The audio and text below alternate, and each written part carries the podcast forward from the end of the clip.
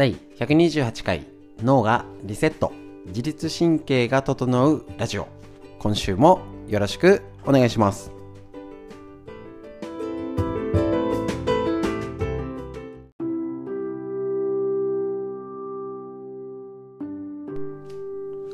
はいこちら自律神経を整うラジオ。本日のラインナップは腎臓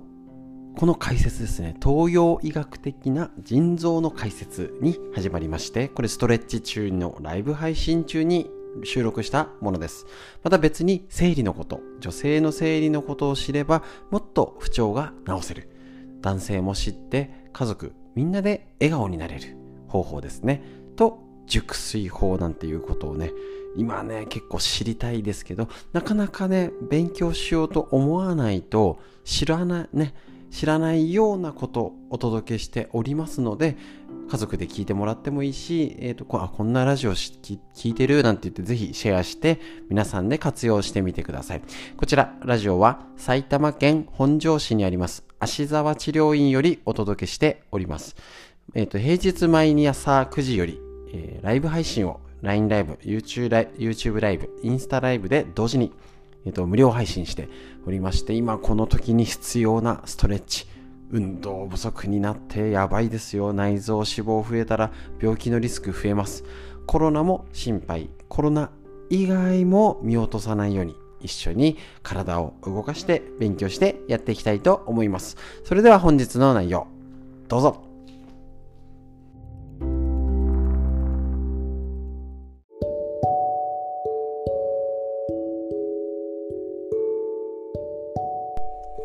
はい。それでは本日もストレッチ、ライブ配信お疲れ様でございました。LINE ライブ、YouTube ライブつなぎっぱなしで、今日の解説、で、東洋医学の解説しておりますので、それをやっていきたいと思います。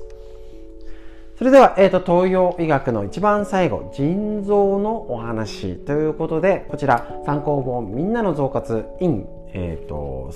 聖火先生の、えっ、ー、と、こちら、バニーブックスより出てるこちらの本とってもねこういう分かりやすい今の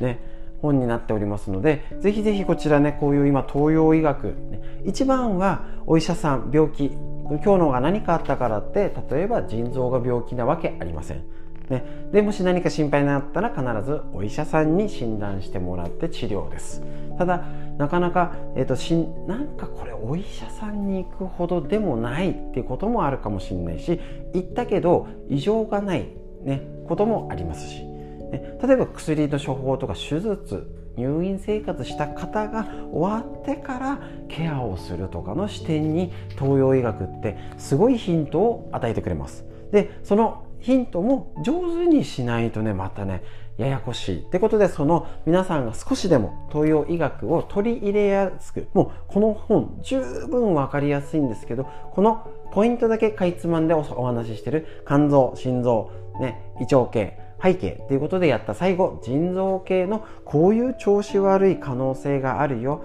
こういうことをやっとくといいよっていうのが分かりやすくまとまってますのでこれをダッとえーと、かいつまんで紹介したいと思いますのでぜひ聞いてみてください。こちら腎臓ですね。え、ー、と特に冬です腎臓は。寒さが厳しくなる冬ですね。えーと、こちらあの腎臓だと一番最後老化に関わるっていうので大気が熱を失い1年の中で最も寒くなる季節です。熊が冬眠するがごとく自然界では万物が動きを止め貯蔵することに重きを置きます。活発に動いていた夏とは対照的にゆっくり静かに過ごすことが多くなりそうです。腎は生命力の元ととなる正気を貯蔵する場所。また腎は水の性質を持ち体内の潤いをため老廃物を排出してくれる機能もあります。さらには寒さに負けないよう各臓腑を温める働きもあるのでこれが弱ると反対のことが起きるよってことになります。なのでちょっと腎臓に対応するの。ね。確認してみましょう。腎臓だと骨髄。ちょっと骨髄は分かりづらいので飛ばしましょう。調子悪くなるのは冬ですね。なります、えっと、調子悪くなる時間帯は夕方の5時から7時になります。ですごい驚いたり恐怖不安特に今このねコロナとかでこの先大丈夫みたいなのも、えーと、感情的に多く味わうと腎臓を傷つきやすいよなんてのも言われてます。むくみや認知症にも関わりますよ。で、えーと、耳ね、これがいつもやってるやつですね。腎臓が弱ると耳が耳鳴りめまいとかが悪くなる形で出ます。また、えーと膝の裏ですね。の関節に出やすいよ。ってことだったり唾液。なんかやたら唾液が出るなとかあと乾いちゃうのもそうですね。で何で疲れるの？立ちっぱなしだと腎臓が傷つくよだったり味で言うと塩辛い、ね、甘味っていうんですけどしょっぱいものをいっぱい食べると腎臓を傷つけるよなんていう見方もしたりします。なので、えーと、これ腎臓が、えーとこんな生活習慣要注意っていう方ですね。冷たいものをよく飲み冬でも薄着している。ありそうですね。つまずきやすくてよく転ぶ。これ年取ってからじゃなくて若い人でもよくぶつける。俺もぶつよくぶつけるんですよね。月経トラブルがあり妊娠しにくい人ですね。やる気が出ない。気持ちが空回りする人、ね、っていうなんかが腎臓を弱くしやすい生活習慣あったりするよ。で例えば腎臓が疲れてこういう症状があるよってのをまとまってます。ちょっといっぱいありますよ。夜中にトイレに行く。なんかこれイメージつきますよね。腰がだるい。腰痛に悩まされる。ね。あのもろ腎臓のところ腰の周りです。体が重くむくみがちになる。足がむくみ下半身が冷える。顔色が黒っぽくてくすみがちですね。耳鳴りやめまいがする。不妊問題は男性にも原因があるかもね。えっと、歯や骨や歯がもろくなるっていうのはねちょっとわからないかもしれないですね。髪がパサついて薄毛白髪これあるんですよ腎臓系。ね。で月経がおぼつかない。あとは尿や便の異常は腎臓の機能低下。ビクビクしやすく臆病になる女性は、あ、これよく言いますよね。女性は7の倍数の年齢、変調期の揺らぎが辛い。ね、49歳、56歳、ね、えっ、ー、と、63歳とかですね。頭痛や認知症を招くよ、なんて言われてます。特にこの腎臓を守って生かすためのこの処方箋としたら、とにかく冷やさない。もう絶対冷え。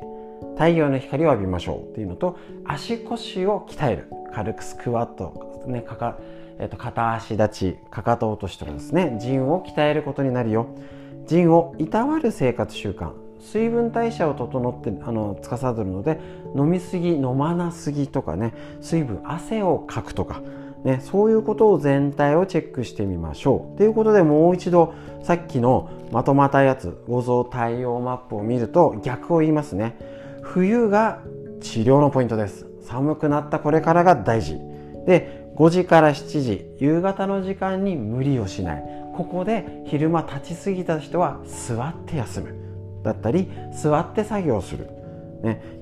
むくみ認知症とかも気をつけて唾液だからね口のねなんか水分補給もそうですし口の周りを動かす、ね、あの塩塩辛いのを食べ過ぎも良くないですけどきちんと塩分の取り方も気をつける。なんてことを工夫することで東洋医学。こちらの知恵がうまく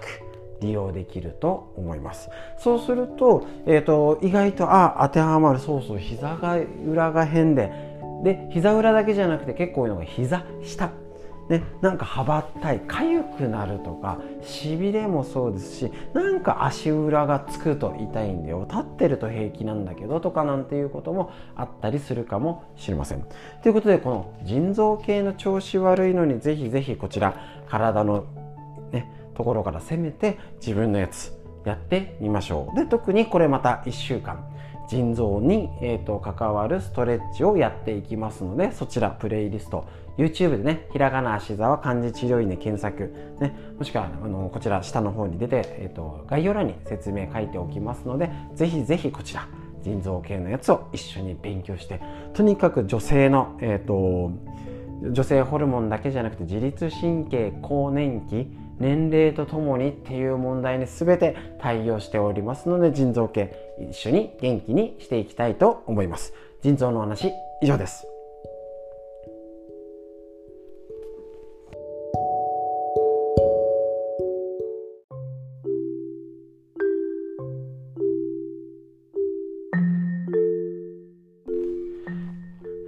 自分の体を守る正しいデータが持てなかった女性たちへ生理で知っておくべきこと細川桃先生のこちら日経 BP よりですね、えーと、ぜひ一緒に勉強していきましょう。正しい知識があれば婦人科に行った方がいいと自分で判断ができますし、えー、自分の体のことなかなか知らないって方とっても多いと思います。よくずつ体がしんどい辛いな元気になりたいなと思っててただ運動してとかなんとなくヨガなんかうんなんとなく漢方みたいにしないでちゃんと自分の体を知るっていうことのえっ、ー、と知識の整理を一緒に勉強していきたいと思います。もちろんこれ今だと男性も一緒に学ぶっていうのがね必要なことになってきますので一緒に勉強していきましょう。こちら生理が来ていても排卵しているとは限らないということです。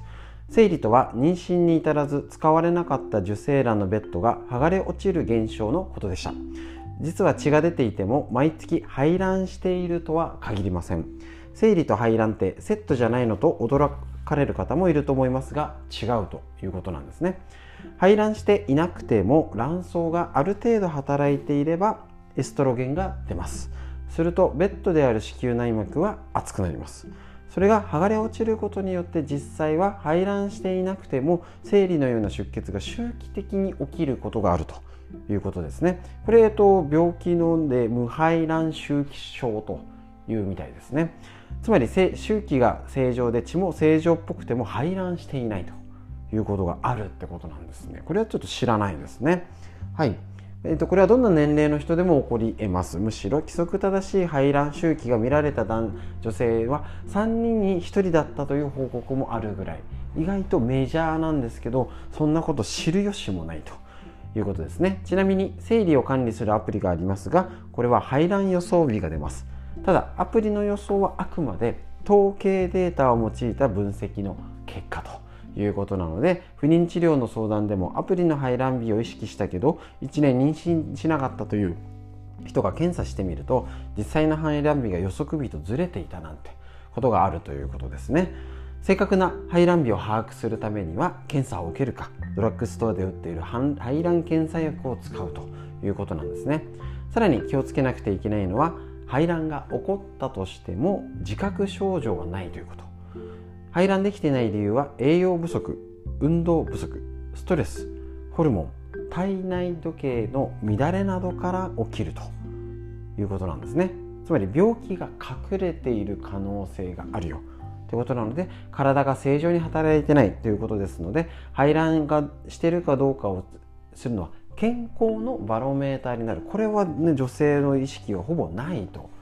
思いますね。なので、えーと、そのチェックですね、えーと、するのはまたあの次回に落ち越しになりますけれどもこれあ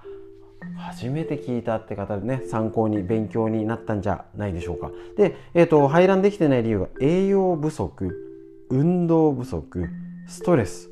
ホルモン体内時計の乱れっていうことはこれが原因が、まあ、どれがあって分かんなくても、えー、と逆ですね食事を気をつけて運動をしてストレスに打ち勝つ体を作ってバランスを整えるとこういうことの症状が家でできることが見えてくるってことなんです。だからなんとなく辛い症状があるもうよくわからないだと病院に行くのを遅れちゃって体が悪くなってるのも気づかないかもしれませんしこういうことを今日これで知っただけでもあじゃあちょっと最近寝不足でついつい夜がね遅くなっちゃってなんて方はと体のセット問題がある方は一緒にしないと要はこういう全体を見る見方を知らないと対処できないっていうことが分かったと思います。是非一緒にこういう勉強していきましょう。生理の話以上でした。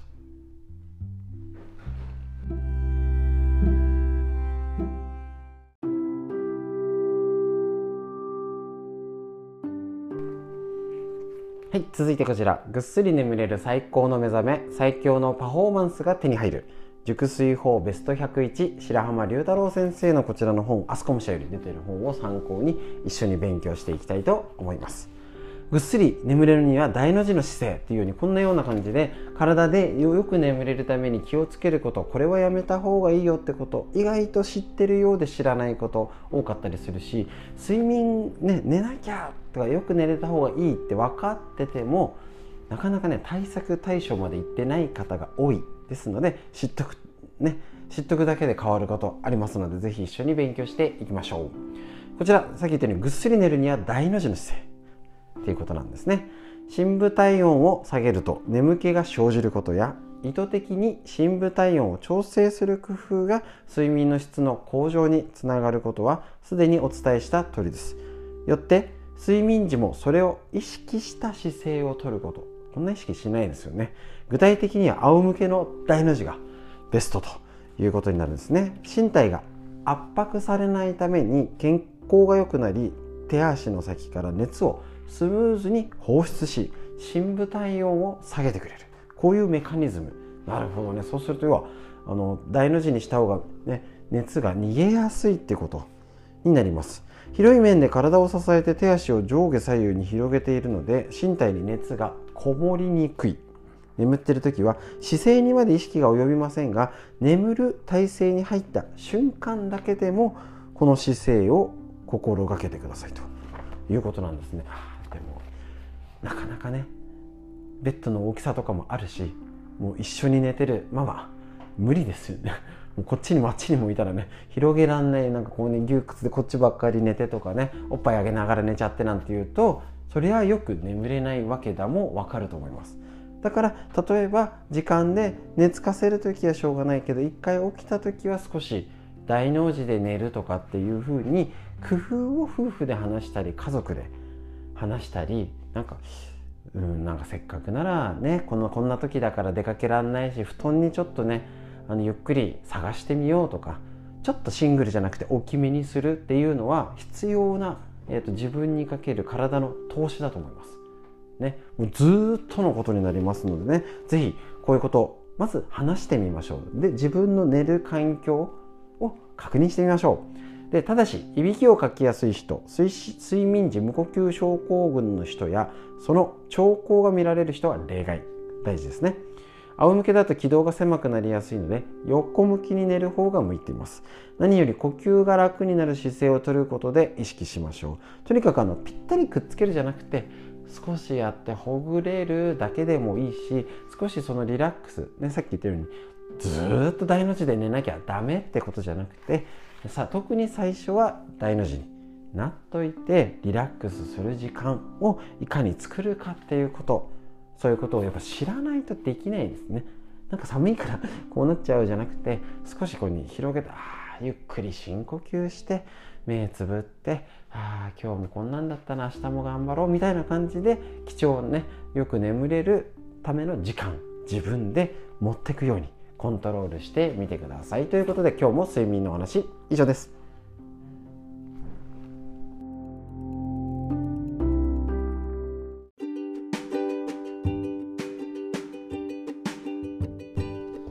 それでは本日の内容いかがでしたでしょうか？こちらですね。本当に腎臓のこと腎臓元気じゃないとねこれから年を重ねていく時に元気になれません。すごい大事な大事なの治療をするのにね本当に大事なんですけどみんな知らないし何してるとなんかうん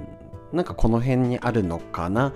大事なんでしょぐらいしか全くイメージが湧かない方多いですので今週特に教えるストレッチ毎朝のライブ配信では腎臓を特集してストレッチをお伝えしておりますのでぜひぜひご覧ください。ということで本日の内容。ね、しっかり勉強していただいて明日につなげましょう。5年後10年後元気になるために家族がもっと笑顔になるために一家に一人おうち整体師を目指せということでね、えーと、テーマでやっております。これ別にあの